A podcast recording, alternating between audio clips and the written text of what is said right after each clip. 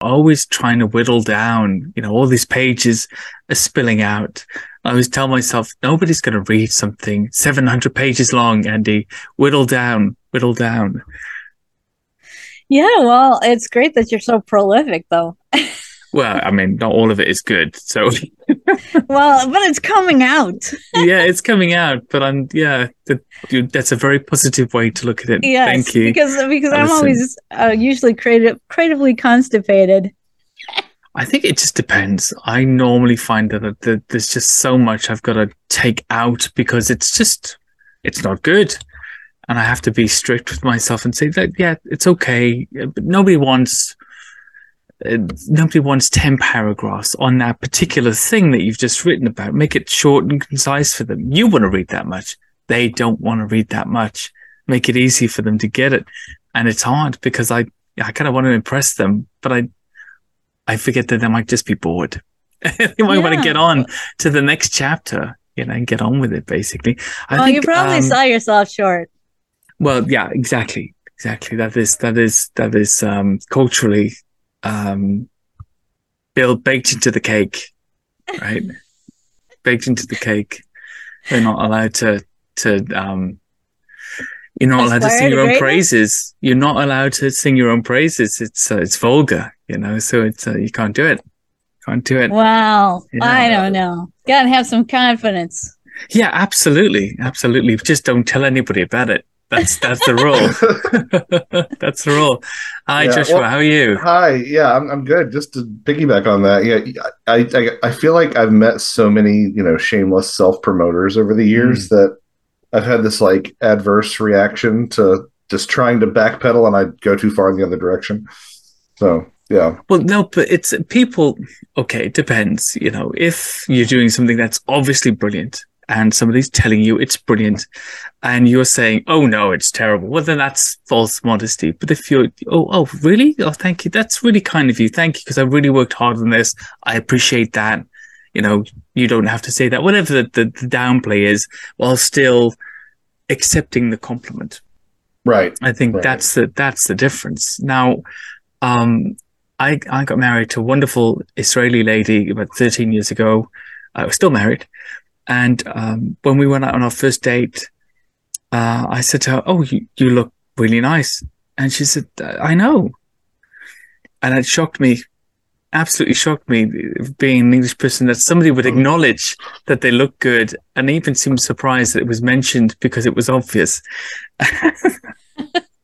I thought to myself, what what's going on here? You're supposed to say, no, do I really this old thing and all that? what do you really think? Yeah, yeah. Yeah. And they just say what they think. And it's taken me years to get used to it. And even when I first visited their country, you know, somebody would say, Hey, do you want a drink or whatever? Do you want something?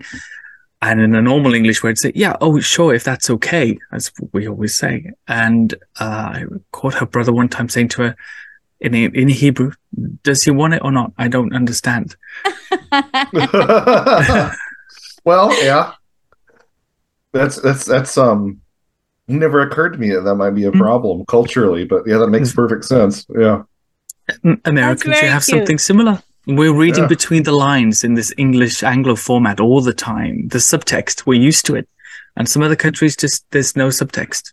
You just get given it on the plate as it is whatever yeah, it, was, says on the tin. I was looking at um, some other episodes that you've done, and uh, I was really impressed to see like the international focus. You know, I, I mean, just just the fact that you know you're talking to a lot of people that um, in all different countries that you know maybe uh, others don't, and so I really really admired that that oh, wide ranging um, cultural exchange. I think no, that's something that's very important in the paranormal. And we're all in the world, and um, you know, sometimes there's. I've done a few recently where there's a language barrier, and so we're trying to keep it very simple. You know, pre-prepared questions and the rest. And um, my mumbly kind of voice doesn't help because it's tripping over itself and backtracking and and so I'm just trying to keep it really simple for them. But yeah, I, it's just nice to have people like yourselves on that are saying something different about this genre. Now, I I have uh, I have at least one of your books, Joshua, on my Mhm. on my wish list. I haven't bought it yet, but it's been on there for a little while now. When I looked at it uh, today, where the footprints end, the um, volume Oh, one, yeah. and uh, when I looked at it today, there was so much on there, even in the write up, that struck a chord with me because you know cryptozoology. There's a lot of sameness everywhere, and there's a lot of platitude, I guess, foundational truths that are based upon theories, but we've made the foundations of everything. And I looked Yeah. and I saw some of the things you were saying.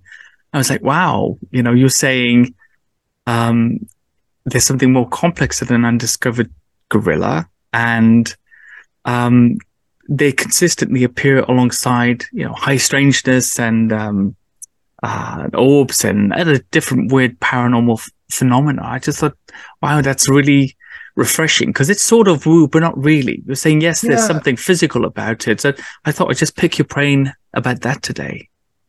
Yeah, it's it's been a bit frustrating for me because I feel like there's so much rich folklore to be mined Hmm. um, from cryptozoology, and I just feel like cryptozoology as a whole is not there yet. You know, you look at sort of the discussions that are being had.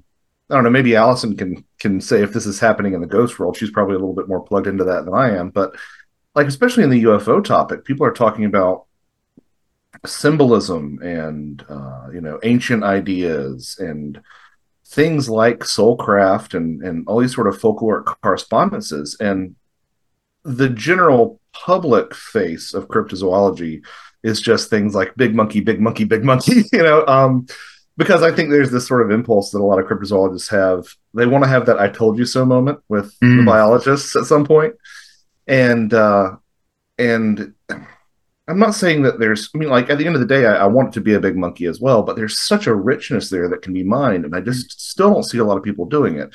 Now, having said that, it's really fascinating to me that every time I get a Bigfooter in private, um, even the ones who ascribe publicly to this idea of it being a relic hominid, they'll say, "Well, I still think it's, you know, I still think it's a flesh and blood creature, but," and then they'll say all this, you know, they'll acknowledge that there's weirdness with that involved. I mean, I just had that same experience that doing some field work this past weekend. Um, there are some folks who are adamant that you know someday we might be able to shoot it, but yeah, it also seems to show up in in conjunction with strange lights and uh, you know all this other stuff. And uh, I'm not saying it's disingenuous. I'm just saying that the the community hasn't quite reached that moment yet. Allison, I, I feel like I feel like maybe the UFO people are probably the ones having these conversations the most. But do you see a little bit of that sort of openness in the, the Ghost sort World. of ghost community? Yeah, in the ghost world. Um.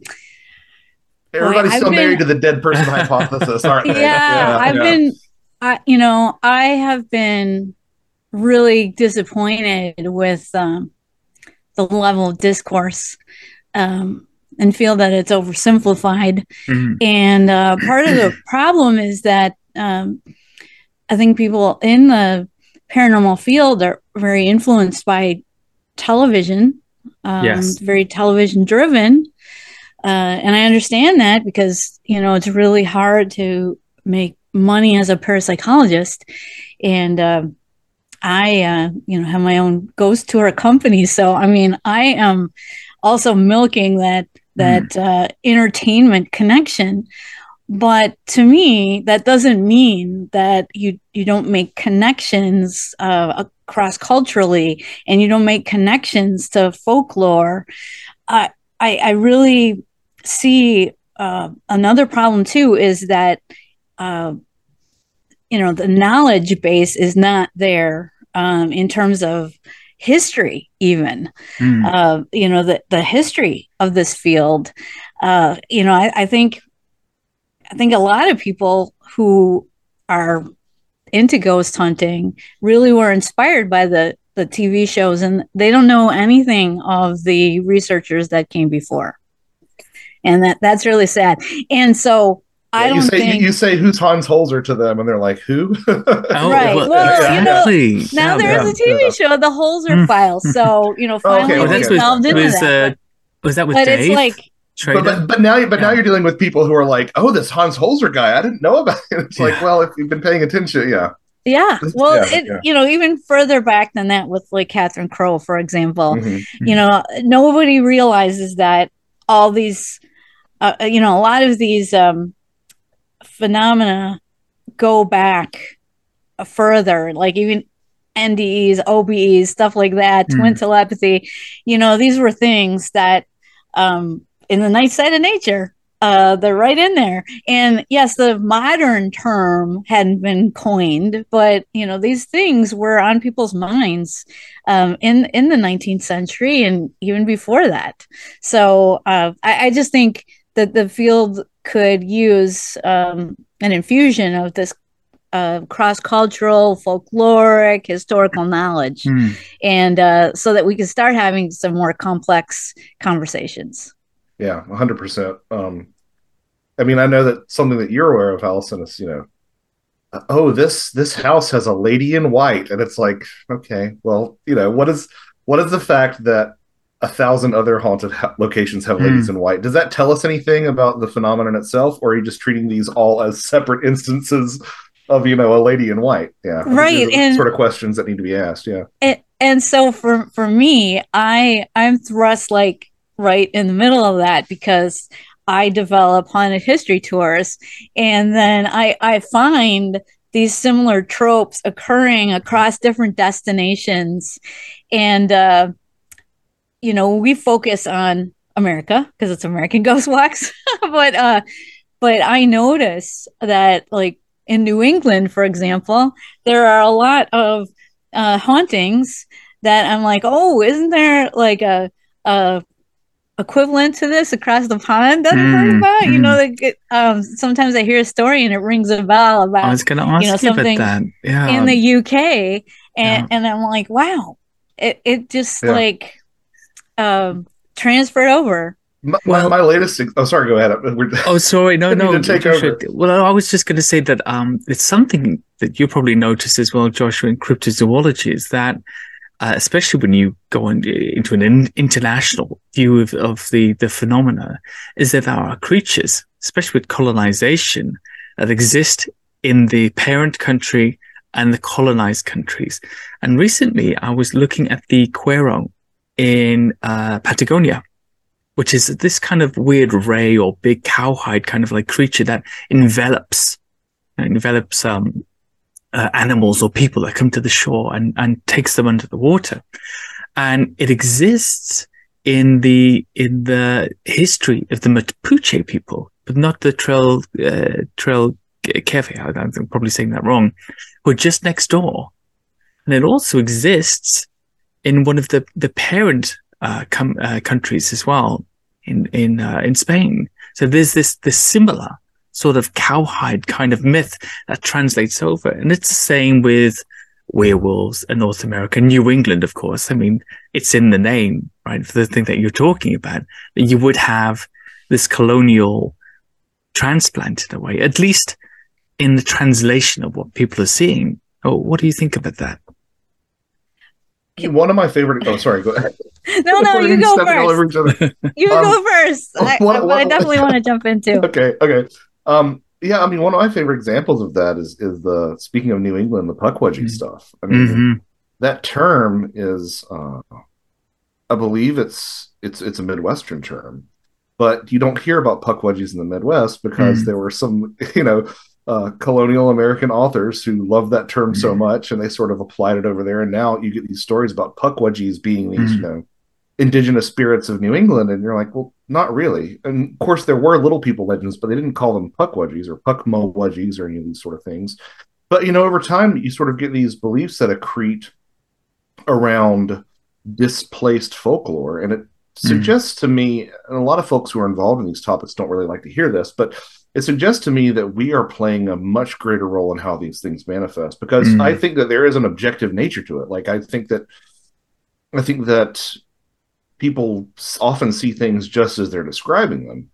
But I do think that somehow we are having this interplay with these phenomena and we are contributing our own cultural baggage and the baggage of the history. And sometimes that it does include basically imported myths and legends. I mean, you know, um, there's there are plenty of examples specifically regarding the fairy folk here in America Mm. that you know that got imported or syncretized. I mean, that's another thing that's kind of hard to tell. Um, Mm. But yeah, it's it's something that I think that is very much underserved in the discussion of these topics. Absolutely. Do you think then? I, I had another thought about it recently, recently, Joshua, which was originally when we came to these countries and took over. Do you think that the natives of these places could have learned essentially to describe what their local phenomena were in terms that we were familiar with?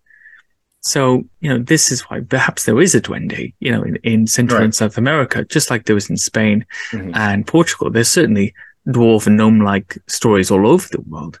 But that would have been the terminology that the Spanish colonists were familiar with. So could it be that there is something and yet they've chosen our terms in, with which to explain it? I, I got to Oh, jump in yeah, here. I, yeah. I want, I want Allison to I want Allison to jump in first. I- I just think that's a wonderful what you just said, this bridge, because I've often wondered about how much native cultures have been um, influenced by colonizing cultures. And but that's another way to think of it. Maybe it was just a way that these different people were able to Mm. communicate and they were just um, you know, both ways, you know, looking for terms that would match up. And and maybe these phenomenon uh phen- phenomena have always been Mm, there in these various um uh in these various manifestations and right it was just terminology um that was standing in the way but you know i just wanted to say earlier about the duendes um that it, it's just so unusual to see that also in uh, the Philippines and in Mhm. Guam as Yeah. well. exactly. And you would think, like, Mm. you know, Guam is so remote, and uh, they they have duendes as well, uh, and it's just um, you can see you can see some of that Spanish influence. Uh, they do have like a lady in white on a bridge too in Guam. Um, so eh, yeah, uh, I, I'm always kind of looking for um, cultures that maybe weren't as influenced by missionaries or Mm. or colonizers, and and that would even uh, be like a bigger proof, possible proof to me that uh, there have been a you know th- there's a similar phenomenon Hmm. among these cross cultures uh, but it, it sure is weird it's like uh, you know i'm like how completely could like missionaries they're, they're supposed to tell you about jesus right, you know, right. they're they're not supposed to tell you about all, all this folkloric stuff like Yeah. it, it's amazing to me like um for example i used to uh, teach at a, a native american school for 13 years and you know i would notice um you know these these similarities like Mhm. uh for example uh, we, we used to do um, this grandmother moon uh, ceremony where we'd save all our hair um, and then we'd put it in uh, little t- uh, yellow ties and then we'd burn it at the full moon and um, and uh, but there were also these other ideas you know there, when one of the reasons for doing that was that you didn't want um, you didn't want witches to get that hair and Uh-huh. perform that sympathetic magic so you wanted to you know keep um, keep your combings Mm. and then burn them every month oh, oh, ah, And okay. I was like, Hmm. wow, did that come from the missionaries or was that like a, a real indigenous belief? And then then we have other issues like um, when people, uh, you know, who aren't native and they come along and and they say, "Oh, this is a native legend," and they take their own artistic license Mhm. with that. Um, it, so, for example, the the Piasa bird in Alton, Mhm. Illinois, is this legend of this fierce uh, flying creature that you know was eating the, the native population, the Illini population, and there's this big drama about how the chief sacrificed himself. Um, you know, uh, so he he he was bait so that the warriors could come out and ambush this thing and all that. And and okay, I know there are there are um, cultures, native cultures, that are very concerned about the predatory um, nature of the thunderbird, mm. but not in Illinois, not in Wisconsin, where I'm from. The the thunderbird is revered, and um, there's a water creature named Mis- uh-huh. that um, is of utmost concern, mm. drowning swimmers and canoeists, and um, in Alton there were there were pictographs on a rock face near uh, rapids mm. uh, that canoeists would see as they're traveling. And uh, that got transmogrified over history into a bird creature, and it, it's it is a you know deadly. Isn't that teacher, strange? Because on the cliff, the bird creature has horns, like the pictograph has horns. On yes, the cliff, well, so maybe that's the the connection. It you know it's the same everywhere. One thing that that really stands out to me, Alison, and I think maybe this is a, a bigger link in many ways to this joined up folklore we have all over the world is that we're all human beings. So there's a limited scope to the way in which we all express ourselves within culture and uh, religion and mythology. And uh, we have similarities, even without connection. We have similarities.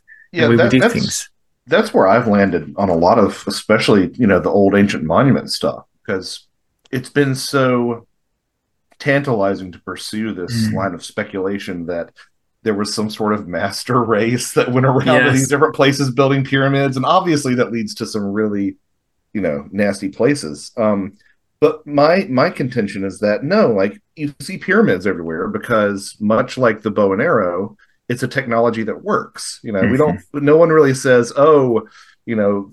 I mean, I'm sure that there are some instances where bows and arrows were introduced to some populations, but there is also the idea that these things sort of, um, much like uh, convergent evolution or something, they sort of just these te- these technologies arose because they work and they were made by human hands. You know, they make so, sense. Yeah. So, I, so you know, a lot of in the instances of some of these um, earthworks uh, that you see in you know the new world versus the old world, especially regarding you know the fairy forts in, in uh, Ireland and the British Isles. Mm. I, I, I just think that they look so similar because you can put some pictures of uh, pre-excavated American mounds next to some Irish fairy forts. Oh, yeah. they, look, practically identical. Mm. Um, and I I suspect that you know the reason that these things look so similar is because they not only serve similar functions, often being sepulchral sites, but also because like this is just the way that we as a species express ourselves and perhaps like we all sort of independently came to the conclusion that these are good ways to to interface with the the more than human world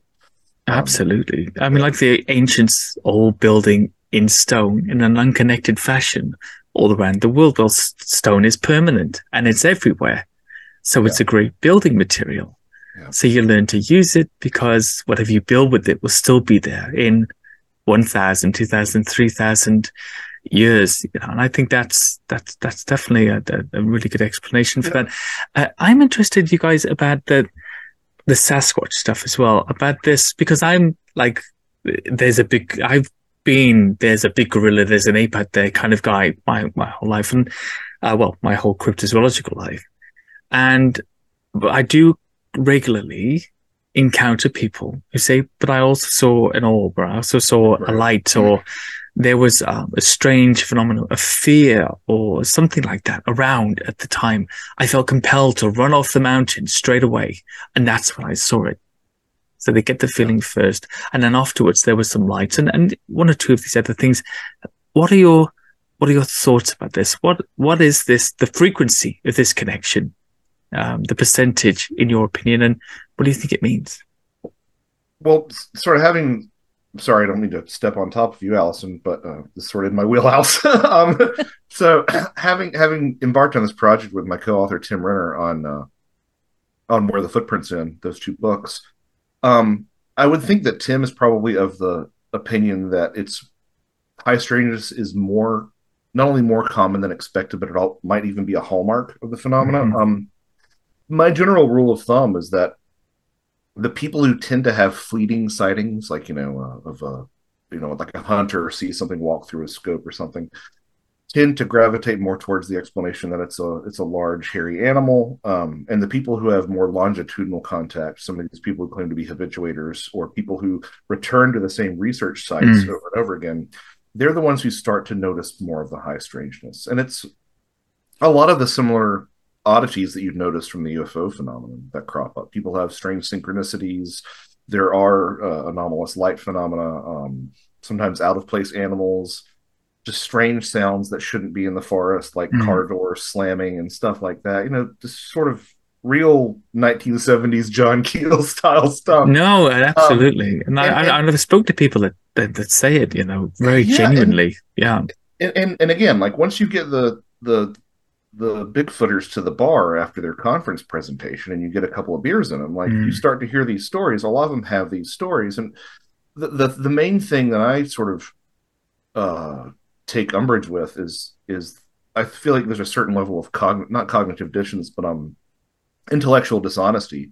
Mm-hmm. You know, oh, oh, I'll take your report as long as you say that the Bigfoot crossed the road. But the moment you say that it turned into a ball of light on the other side of the road, well, I'm going to toss that in the in the in the rubbish bin. And it's like, well, you know, you know, I, I, think that if if eyewitness reports are the bedrock of these studies, mm-hmm. which by necessity they are, you kind of have to you have to do something with that. I'm not saying you have to believe every person's story mm-hmm. and treat it with equal weight, but you have to do something with it. You know, even if you keep it in a separate file, and even if you want to say, well, you know, we have flesh and blood Bigfoot, but we also have something mm. that looks like a flesh and blood creature that does this other stuff. You've got to do something with it, right?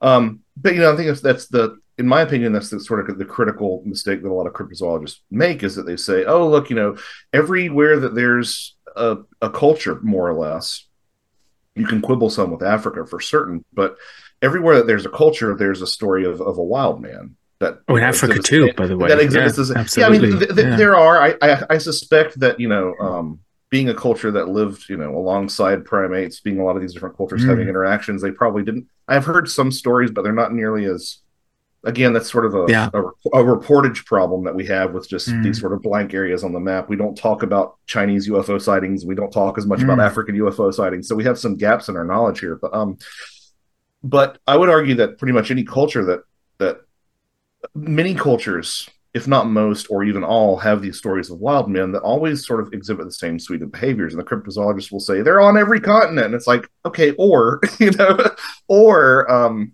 it's it's sort of a co-traveler with humanity, much in the same mm. way that the that the UFO phenomenon is. I mean, one of my favorite examples that I, I love to cite is um, it's kind of become common amongst certain segments of the Bigfoot cryptozoology community um, to discuss hair braiding. The idea that the mm. big, that Bigfoot will steal into your yeah, stable yeah. and braid your horse's hair. And there have even been some reports. I found one in Russia of of a, a researcher who said that they um, they saw they actually saw an, an Almasty, one of the Russian yeah. Bigfoots, um, go into a stable and braid a horse's mane. Mm. And I know this report. Yeah.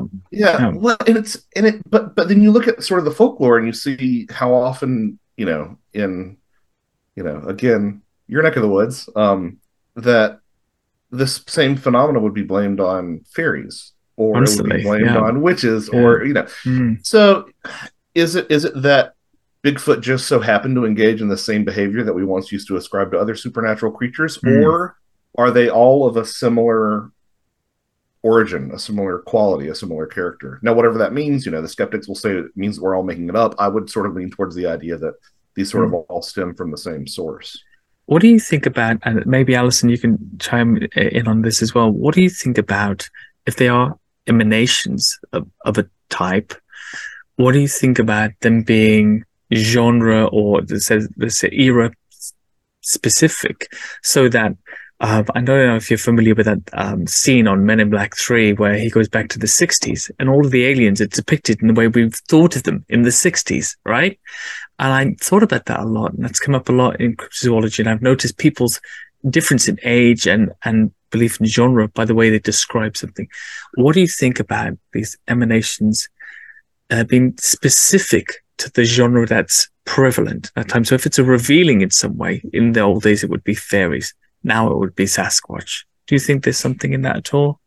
Well, I think um, that question, uh, that question goes with uh, the the latest book, um, Mm. which I have right here. Very Yeah, great. Oh wow, Uh, but uh, that's so on my list too, by the way. uh, wee folk on the big screen. So, Mm-hmm. um, yeah, like uh, in my essay, I talked a lot about how how these these things are other intelligences and may present in whatever way they feel like it.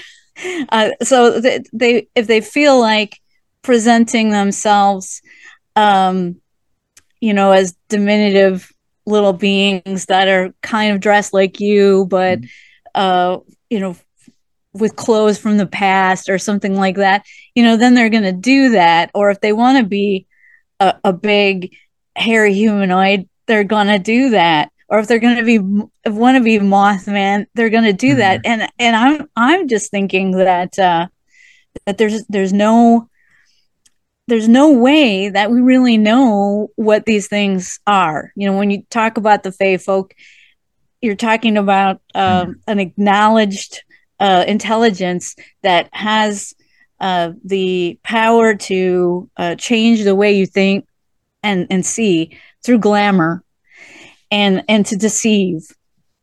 So, yeah, I mean, if if these things are really out there, which they very well could be, uh, we are kind of playing blind, um, trying to figure out what exactly they are, and uh, you know we can't see them um, on a regular basis, and maybe that's by design on their part.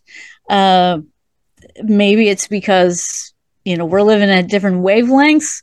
Um, but in, then then these these creatures may have the ability to completely change how, how we see them. So you know we're always kept uh, we're always kept um, on edge so you know that's the, that's the way I, I look at it. In, in my essay i talk about uh, the word uh, troll in particular and how we all like i just said troll um, and how um, ice you know that icelandic um, creature you know that that has a certain appearance to us. Like saying that right now i just popped into your head what you Mm. think a troll might look like. Uh, but uh, the actual word itself was not um, so much used in that way where it was where it was um, focused on something specific it, it Mm. really meant the other and like a troll could be a witch for example so uh, a troll could be many things, and it's just kind of a catch-all term for the other. But yet today, when we think of troll, we have a very uh, defined idea of what that is, and Yeah, that's very probably true. that's probably just uh, a, a smoke screen.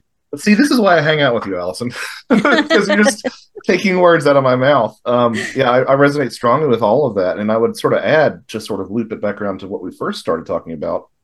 You know, I, it would seem as if perhaps culture sort of brings a component to the way that these things like to appear. Like that's Hmm. where I kind of land. I, I don't have anything to objectively prove that, but that's my suspicion. Um, is that you know a lot of these the manifestations or forms that these things take are somehow I think it's a two-way communication between us and whatever this other intelligence this is, which may be a part of us for all we know. But like I think that there's Yeah. some sort of exchange there, which is the only way that I can really reconcile things like the importations of beliefs from you know uh, colonizer countries into indigenous populations and things like that.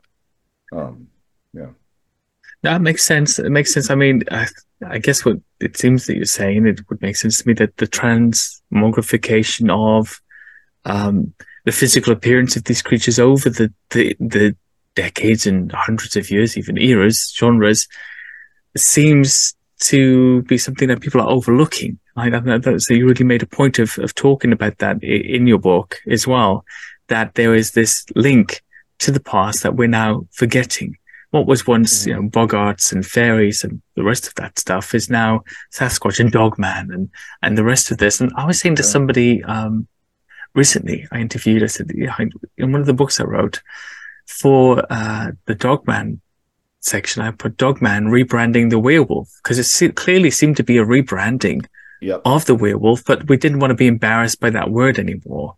So we called it something that we could claim was a physical being. And yet, Bigfoot seems plausible as a physical entity, Mm. uh, a living creature that could be undiscovered. But Dogman is completely, yeah. uh, you know, how do we explain Yeah, that? like- and yet, you've got witnesses as valid, one as valid as the other. Sometimes, I know a great Bigfoot researcher who saw never saw a Bigfoot, but saw a Dogman. She Oh, never expected that. I, I recently heard a story from mm-hmm. someone who talked about a law enforcement officer being chased away from a crime scene by a Bigfoot and a dog man working in tandem, Wow.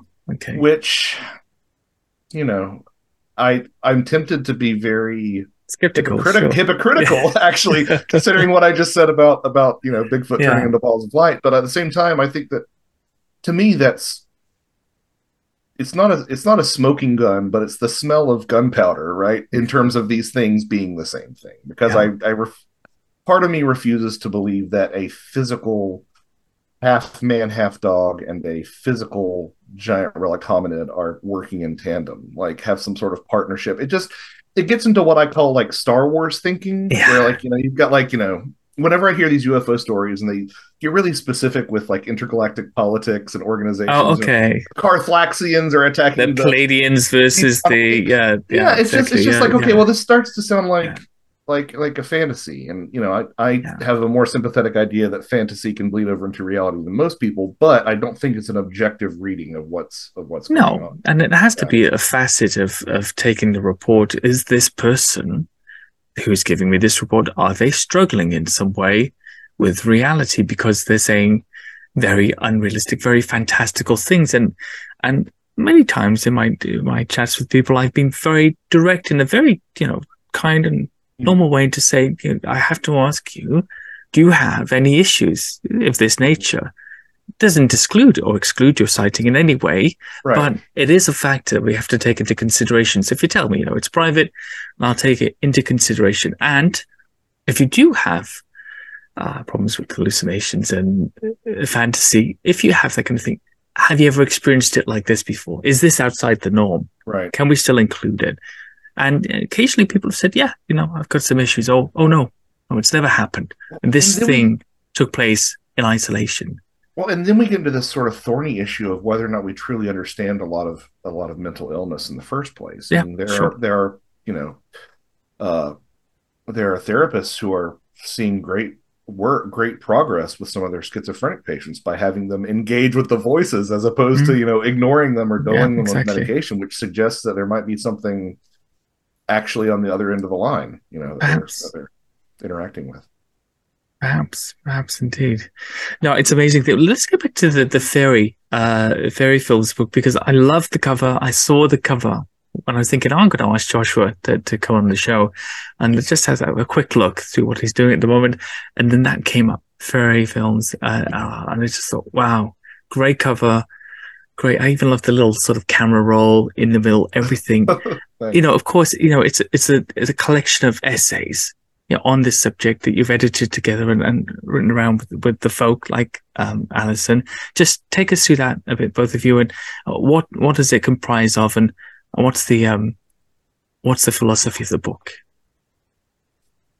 Well, um, as I sort of alluded to, I'm- I'm becoming more interested in how we have this sort of interplay and exchange between expectations and fictions and, and the reality of these phenomena. Um, and I always thought it would be interesting to sort of take a look at how influential fairy folklore remains. Like for the longest time, I had this idea that maybe I'm a, put together a coffee table book full of words that people don't normally associate with fairies that we still cling to, like the, the medical term stroke, which is, you know, obviously a derivation of the fairy stroke, or the term uh, the, for the color cobalt. That's, you know, uh, based off the kobolds of, of, you know, German and Austrian folklore. Um, but that sort of idea, um, I, you know, it's, that's a market of like five people, of which probably me and Allison are two, right? so, um, yeah, so like it's You've a great three idea now. for me. Yeah, Yeah. exactly. Okay, fair enough um, but uh, so the idea for something like fairy films came along. It was right in the beginning of the pandemic. Um, I had another project. Actually, I think it was Footprints Volume Two that was sort of Hmm. still being worked on, but a lot of my work on it had sort of finished. And I was looking to occupy myself, and I rounded up a rogues gallery of people that I admired who were friends. Um, some of whom you know were uh, and you know it ended up being this broad spectrum of paranormal researchers and academics and fantasy authors and it kind of gives the whole end the the final product a little bit of a probably a little bit of a shaggy vibe mm. but i kind of think it's an endearing vibe um, because it does cover the spectrum of all these different things and sort of the original idea was to much as in that that fairy word coffee table book that may or may not exist in the future. The original idea was to sort of illustrate how even though we think of sort of the fairy folklore as a fantasy or being like its mm. own discrete thing, it just bleeds over into all these other genres mm. in ways that we don't fully apprehend. And so that was the original idea for the project.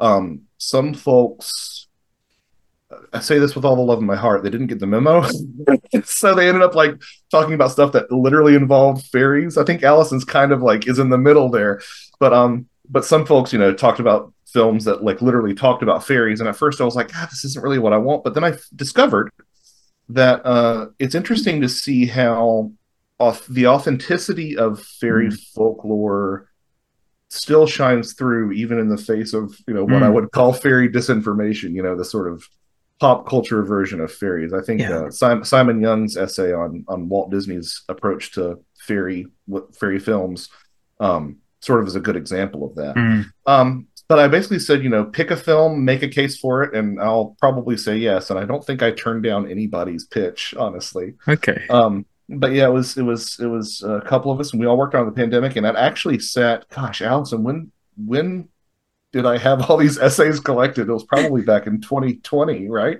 I probably October so. of 2020. Yeah, it, it was um, quite a while. We had some publishing issues, and there's been some just generalized adversity surrounding the project that I mm. probably prefer not to get into. But um, sure, there's always some. I mean, yeah, it would be unusual for things to be smooth. So um, yeah, and there's well, there's some there's some sort of tragedy involved in that too. Um, I'm sorry. we it, but this ended is, up with yeah. So go ahead. Yeah, I mean, yes, you know, this is involving the yeah, it's, it's got the F word. Yeah, it's got so, the F word in the yeah, title. we said yeah. the other F word, and yeah, so said, that might be an issue. Yeah. Um, oh, you're anyway, not supposed it, to say it, of course. Yeah, yeah. Um, okay. although I know some, I know some people who are very much fairy believers who still use the term without any issue. So I think the fact that I just, you know, it's it's it's smeared across the front cover is the main issue. It's there, um, but I mean, you spelt yeah. it with the yeah. So yeah. I mean, you didn't FAE spell it, so that's all. Yeah. Right. Um, but uh, anyway, so it's it's so it, we finally got back into production in December of 2022, and honestly, I don't know. I'm sure Allison feels the same way. The fact that that it's actually in physical space mm. is something of a miracle because for the longest time I had resigned myself to the fact that it just wasn't going to get published. So uh, I compiled a, compiled a bunch of people that I really admired, and Allison was. I think you were always on my list. I think you were one of the first people I reached out to. Oh, um, oh, thanks. And and you know what I what I love about your essay specifically is the way that you um, you know so many of the essays are dedicated to one film which was again sort of the idea. Mm. But you and Simon Young and I think a couple of other people sort of took a look at several different things. Um, yeah, I, really I, just cool kind of went nuts. a lot, a lot of bang for your buck, though, right? You know, um, yeah, yeah. So. Because uh, the thing that I always have loved about Joshua's work is what is revealed by uh, the the lens that he looks mm-hmm. at things through. And so to me, some of these tropes that are still going maybe show us that there is some reality to uh-huh. these these uh fey related phenomena and you know so that's what i think like you know i i'm i'm joshua i'm rereading um um Thieves in the Night right now. Yeah. The creepy and, one, yeah, yeah. Yeah, yeah. And um, so it's it's just so interesting how how now you have, you know, the, the UFO people and how they're describing things. And, you know, they they want to be or they think they are like totally separate from these other mm. earlier uh, similar manifestations, and you know, you show there there's continuity. There's some like Yeah. things that are are still like these tropes that are still coming through, which you know to me speaks to the reality of something strange going on um, Yeah. and that we're just seeing it in different ways um, Mm. over time. Um, and uh, yeah, that's why I was just so excited to to write about it. And so I just couldn't stop. Like with the, you know, I talk about mostly big screen, but sometimes small screen, uh, and and how all these tropes. Uh, are still coming through and and then also i i um i talked about scary fairies so the good neighbors they can be wonderful. They can also be horrible just like humanity. Yeah, so yeah. I- i'm speaking with to uh of them and to them with the utmost respect that i know that they are capable of anything. And uh so a lot of times when we think of of fairies like we don't think of the boogeyman for example. Mm. and uh but that you know boogeyman comes from you It's know directly- bogart yeah. you know, Mm, bugbear, Bogart, Yeah, uh yeah. bogart yeah that's right so um so we don't usually make that connection that that's that's fairy or we don't see Mm. that um you know a lot of people kind of treat fairies like they're just ridiculous right now but but they don't see how they were so often conflated with demons with the dead. Mm. um, and and they can be very very uh, powerful in in some truly horrible ways.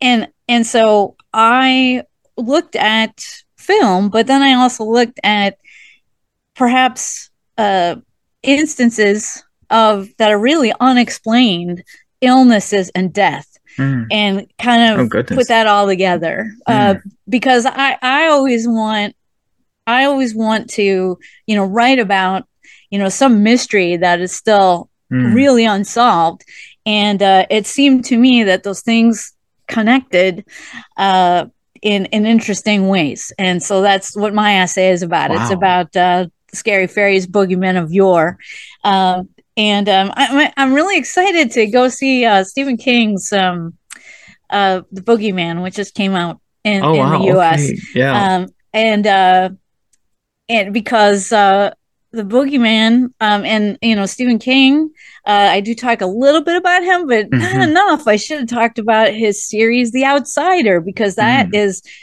seems to be about a solitary fairy um, who is capable of this this these terrible heinous acts against Mm. children and um and, and these extraordinary feats of glamour that allow him uh, that allow it or whatever it is to do that um but again i didn't talk about that one at all uh, um in in the essay but uh it's always compelling to me to see how how uh reality and, and fantasy come together sometimes you know Yeah. art uh informing life and back and forth uh you know and i think there might be some real unsolved mysteries and and so that's what i focused on in in my essay It sounds fascinating. It really does, Alison. Do you think, in relation to that, uh, reality informing um, fantasy or you know, film and, and fiction and books and the like, do you think that there is um, something of a residual inherited folkloric memory that we all have in our societies to a various degree that informs that? You know, I, for example, um, uh, I'm not a Catholic or anything like that, but I come from an Irish family originally you know, th- that was our background.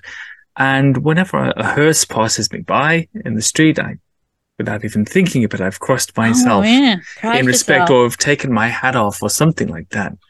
And uh, I don't cross myself in any of other part of life at any for any point, but that seems to me to be a super well not a superstition, but uh, you know, um, a a cultural superstition. That's that's uh, a muscle memory. It's part of my muscle memory, yeah, it reactive became memory. ingrained somehow I have to do it, but I've never seen my father do that or anybody else. But I know that it's it's a sign of respect.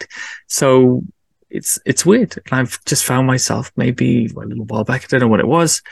Uh, the hearses came by uh, with the coffin, and immediately I took off my hat, crossed myself and stood until they passed me. Yeah, on the road. I was on the, the sidewalk. And I thought, that isn't that odd? Right after I did it, I thought, no, isn't that odd? Where did that come from? Yeah, like how how much of it is that, and how much of it is uh, real a real phenomenon that Mm. um, we're just trying to deal with, and we just our culture needs to explain it in some Mhm. way.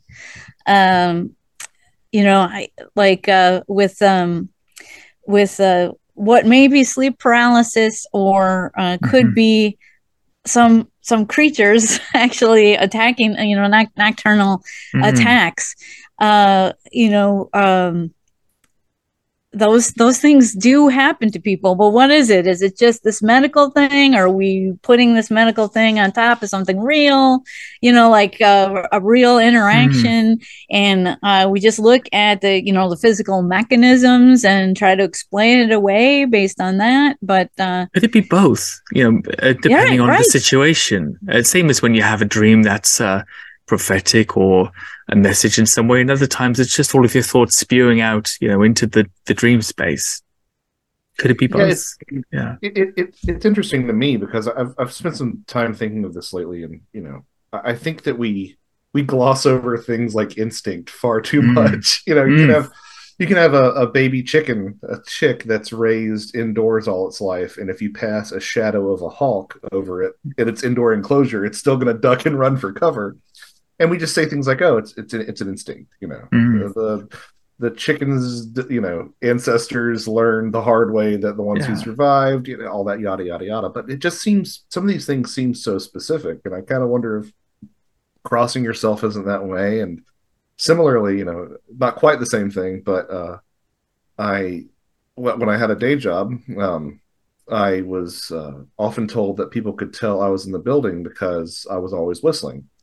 I don't whistle that much anymore. That's neither here nor there. But I, I later learned that um, my uh, my father said that people could tell when he was in the courthouse when he was whistling, and that my grandfather was in the hospital when he was whistling. So it's kind of one of those things like just I guess there's a whistling gene, but Okay. um, but this also speaks to like I think we we we sort of under underappreciate the objectivity of the sort of well of either a well of tradition or a Mhm. well of folklore or a well of knowledge or you know heaven forbid the objective nature of these things i think we kind of underestimate that. There's the uh the book actually opens up with a wonderful essay by by jack hunter dr jack hunter that includes uh excerpts from a previously unpublished brian froud essay. And uh sort of obliquely it gets mentioned how um you know brian froud has weathered some criticism about how similar some of his fairy depictions look to john bauer's artwork if you're familiar with that artwork as Mm. well and i loved froud's response which was basically if memory serves something to the effect of you know well john's fairies look like my fairies because that's just what they look like Ah. and i just love i love that sort of matter of fact like you know that's it, it- these things probably speak to people in, in similar ways Yeah. Well, and of course, and if they are real, then yeah, they would have a form that it's fixed within, you know, a variety of manifestations. So that makes perfect sense. Um, what do you both think about uh, philosophical interpretation, religious? We talked about that recently. Religious and philosophical interpretation, and I mentioned this a lot. I have one religion. My wife has another religion. So we have two similar but different religions. And often in the past, I've noticed that we'll have a little bit of a different interpretation of the same events within that prism of religious belief. And now in our post-religious society, you know, there's all of these um, philosophical or pseudo-spiritual outlooks and interests that we have in life. You know, be it Sasquatch, be it ghosts, be it fairies, UFOs, whatever it might be, take up a lot of um, spiritual space in our bodies, you know, in our minds. I wonder, do you think a lot of what we're seeing out there, or at least what we're um, focusing our interest upon, our interpretations, are these to do with our philosophical outlooks? You know, so the woo plus the flesh and blood camp, everybody else, and we're all stuck into this because it's, this is why people get so angry as well, because it's, this is my belief. And you've insulted my belief now by saying it's not a flesh and blood animal. It's a, yeah a boggart or whatever. You know, Yeah. what what do you think about that that theory that we're all just pummeling these phenomena with our philosophies um, to strain out, you know, I, suppose a, a predetermined. I'll get to the point eventually. A predetermined uh, picture of what we'd like to see.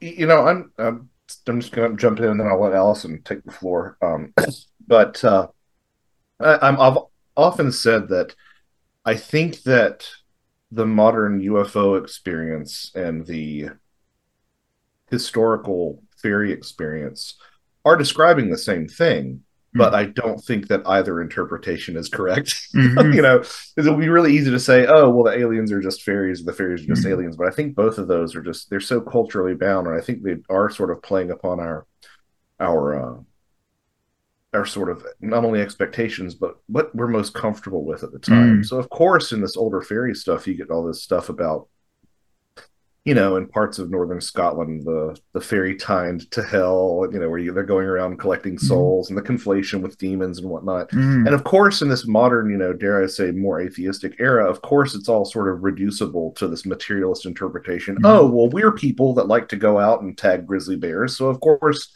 people from other planets would do the same thing with, with human beings. It, it does us. sort of it does sort of express that sort of stripped away version of of these things. I I heard um, I believe it was Martin Kottmeyer, who's just one of the great unsung heroes of analytical sort of uh, uh, psychosocial Mm. ufology.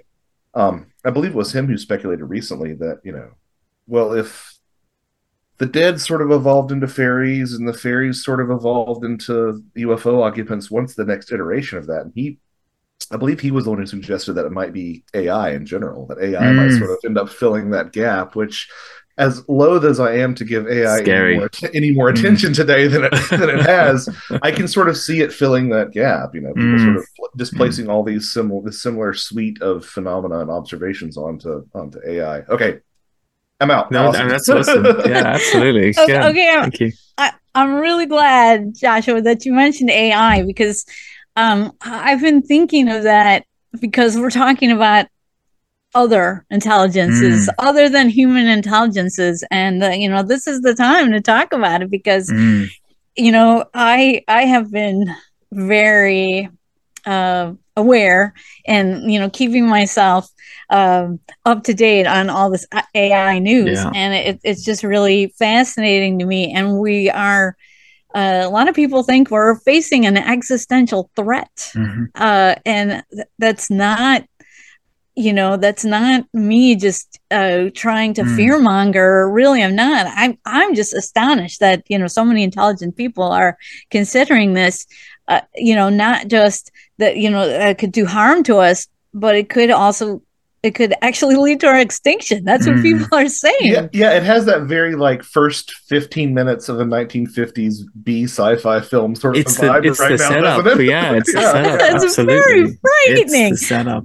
Mm. I, Mm. I'm really, I'm really, um, you know, I'm, I'm excited about it, but it is very frightening that it, it's having that lead up, like as if we were in a film, you know, and we're ignoring, we're ignoring the warnings, and we're just, uh, and we've just been in that kind of space that that weird unreal film like space for the last three years anyway haven't we? So this arriving at this point it's like okay so what's next? Yeah, so uh, it, it- it's interesting that that you know we're we're talking about this now, and the book came Mhm. out at the time that it did, uh, because uh, you know I think again I got to go back to the fact that this is just another than human intelligence, and we have to we have to grapple with our limitations in dealing with it, uh, and um, yeah, religion you know definitely has uh, does shape you know how we see these things Mm. because um, I was just talking to a, a person who runs ghost tours and also do, does investigations, and uh, we were just comparing notes and and she just said, Allison, you know, I had this uh, experience in one of the locations with you know something that seemed like a trickster, Mhm. and uh, and she felt she was going towards the idea that it was de- demonic. But then mm-hmm. I shared with her that when I was uh, teaching at this native school, uh, just one year for whatever reason uh, it, it, it's not like it was like this every year i taught there for 13 years only one year did something like this happen where um, strange things were going on, mm-hmm. Uh, um, around the school and this this um, led you know some of the elders um, that uh, you know were teachers at the school to you know sound the alarm that there was mm. a trickster that mm. was active in the building now this is super sub- subjective but i you know it would be disingenuous uh, for me to to say that uh, that everything that happened was was completely normal. I mean, although these experiences are very subjective, something was definitely happening. Something happened. Mm. Uh, I, I, I broke my ankle under very oh. strange circumstances, um, which, yeah, seemed to be attributed. Uh, but certainly when I came to school with that, you know, my uh, mentor, uh, my uh, Oneida teacher was like, "Oh no, I got you too." Um, but I had a very, a very uh, different relationship with it. Yes, it did break my ankle, but I felt like this. This is just going to sound crazy, but I felt like in my interactions with it that it was kind of joking with me and okay. not a threat to me, other okay. than the ankle. But um, for other people, um, it was not so kind. And okay. uh, there were deaths associated oh, really? that seemed to be associated with it that year. Gosh. And uh, so, and the school went to great lengths to um, to get to get the the trickster off the grounds. Absolutely. Um, yeah. And um, so, but even knowing, um, you know, the death toll, uh, you know, the the things that this thing is capable of you know i can't i can't you know just pigeonhole. I can't just frame it as oh it's a demon. To me it's just another intelligence and uh mm-hmm. who is to say what it was doing was ultimately for good or evil? Uh maybe it's to teach us something. I, I don't really know. But Did but the, it was just sorry sorry. Uh, i just like had this conversation this week um mm. and it her, her perspective about what seemed like a similar entity was very different than my perspective. Mm. Um, you know, she took like the more, more Judeo Christian view of it being mm-hmm. demonic, and I was like, it's just another intelligence. And uh, yeah, it could do terrible things, but I don't know that means it's a demon. Uh-huh. Well, Ben, that's, I, mean, I suppose that's the very interesting thing, like you said about uh, perspective and she took the Judeo-Christian view that it was demonic, and you said, but it's just an intelligence. And that's exactly what she's saying to you. It's demonic intelligence. and it's funny, but you, you say, well, no, maybe it's just because obviously the perspective is that's a great evil, right? Um, but you say, but maybe it's just a, an entity. Were, were people killed in accidents or did just things happen like heart attacks and cancers and weird things like that? Uh, suicides. Oh gosh, that's uh, terrible. Uh, okay. and um, you know other other things as well. that's well. very sad. So, I'm sorry. Mm. Yeah. Mm. Um, and he always has to pray, and he, he sooner or later yeah. he will he will um, he will uh, step over that line. I apologize. Um, so and maybe it's not maybe it's not right to equate those things, but I mean, it well, they, they were there were again things were strange. Mm. Um, you know that did not happen every year. Things like this. So, well, it's very sad, and um, in, my very sort of uh, ambiguous English way, I, I, I do uh, hope that families of those people are are, moving on from that experience. Uh, with the book, there are uh, just just to wrap up, guys. There is obviously there's a plethora of different fairy films and stories that are, that are involved in this that are focused. Would you say, Alison, that, that yours are more towards the the paranormal, uh, sort of supernatural activity side? Uh, are there any stories in the book that are that are focused on uh, visual uh, sightings of these creatures? Well, I know Jack Hunter has had uh, visual sightings, um, and I've certainly collected visual sightings. I I didn't didn't really focus on that in my essay. I focused on other manifestations being being death and strange wounds and strange implantations wow. and stuff like that. Um, but Joshua, are there are there any other um, ones in there that deal with um, visuals? Yeah, I, I, think it would be safe to say that the lion's share, maybe even a an extreme majority of the contributors are people who have um, either had things happen to them or uh, believe that there is an objective reality mm. uh, to these to these topics. As far as the sort of experiential angle that you're looking at specifically, or you're asking about specifically, I think most of that is sort of confined to um, Jack's essay and uh, Mark Anthony Wyatt's essay mm. on uh, on Twin Peaks because he talks about some experiences that people have had.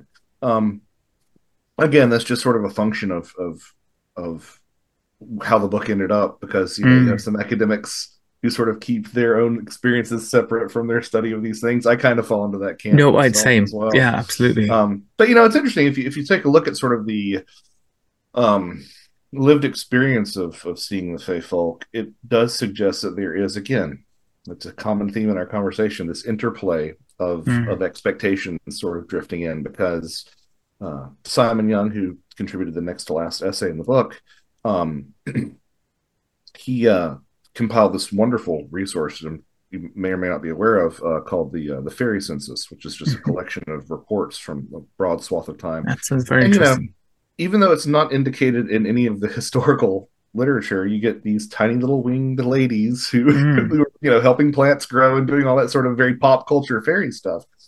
But um, I am have been told by some folks that a lot of the modern encounters seem to be drifting away from that and going mm. toward the more the darker sort of not winged can be any size sort of sort of fairy folk um, which to me does again suggest i mean that would sort of fit with the tenor of the times with sort of expectation a rise in pagan, yeah. You know, rise in paganism and astrology mm. and people being sort of interested in these you know alternative uh, ways of interpreting our reality i think that sort of is keeping in line with that so um, yeah as far as experiential stuff it's probably confined to that, although a lot of these folks are experiencers themselves. Mm. Yeah.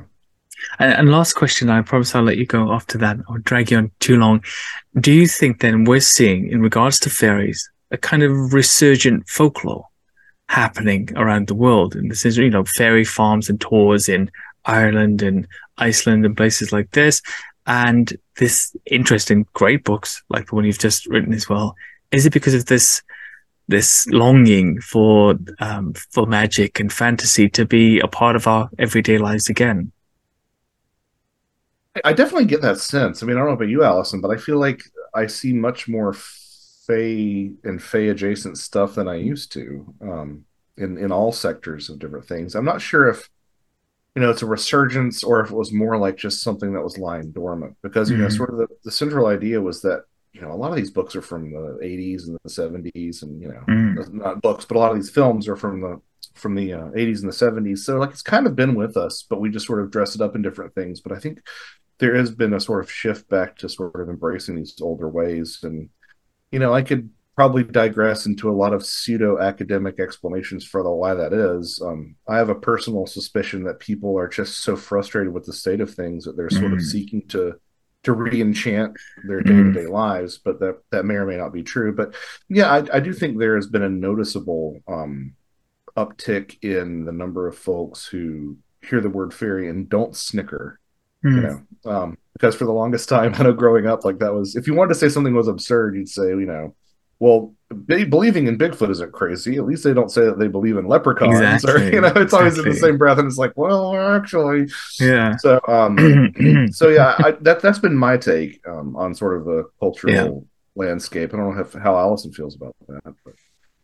Well, um, I certainly want to re-enchant the world, mm. uh, but you know, I, I'm not sure if if it's uh it's you know more a response to the you know the current way of looking at things isn't mm-hmm. sufficient doesn't answer all the questions i mean um yeah, I, I I spoke at a MUFON conference, and this guy came up to me, and uh, he he was he was kind of afraid to to talk about this thing that happened uh, because you know UFOs is one thing, but uh, he and his wife had an experience with what sounds very much like a brownie mm. um, in in their in their home, and uh, and so he for some whatever reason uh, i was talking about airline safety and ufos but for whatever reason i look like a safe person to talk to about that.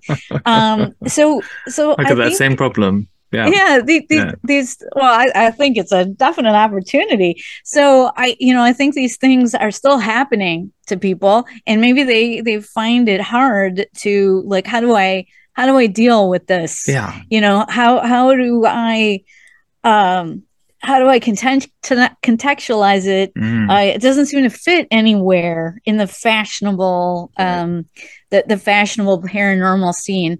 Um, and and I think um, I, I have never been to Reykjavik, but I got to talk to the headmaster of um, of the of elf school there, and oh, wow. and he said, yeah. well, you know, there's there's there's such a uh, there, there's such a, a, large portion of the population in Iceland that is atheist, mm. but they still believe in, in elves. Fairies. And, and, yeah. and, why is that? And he it's said, the same in, in Ireland as well. It's the same now. Yeah. Yeah. He said mm. that is because, for the simple reason, the, the real reason mm. that uh, they just know too many people that these hmm. experiences have happened to. Oh, so, you know, they can say, well, I don't think God exists, but I don't know about fairies because all these people I know have had experiences, and these are smaller countries. So, um, you know, it's like everybody knows somebody that mm. has had, you know, that they love and respect, that has had um, these encounters. So I, I think, you know, maybe maybe we're ready now that we're dealing with AI, mm. um, you know, to talk about these other intelligences and to and to deal with um, strange things that happen, like strange illnesses, strange death, to to you know to to look at these things, even though they're hard to look at mm-hmm. when you're mourning something that happened. Um, you know, we we got to understand th- these other intelligences better, uh, so we can we can know we can know what what is really happening to us, uh-huh. uh, and and not not looking at it is is just going to mean that we're just going to go on and on uh, blind when, you know, if we looked at it, we could learn something.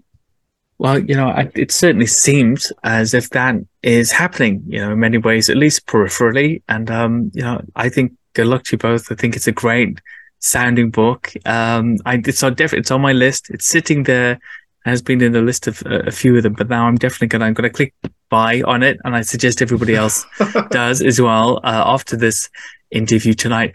Joshua and Alison, thank you so very very much. I just want all of the audience to know at home. I threw away all my questions. I had them written out. I didn't use one single question that I had prepared for you. It was just such a natural, wonderful, lovely chat. It's been been great to, to get to meet you both.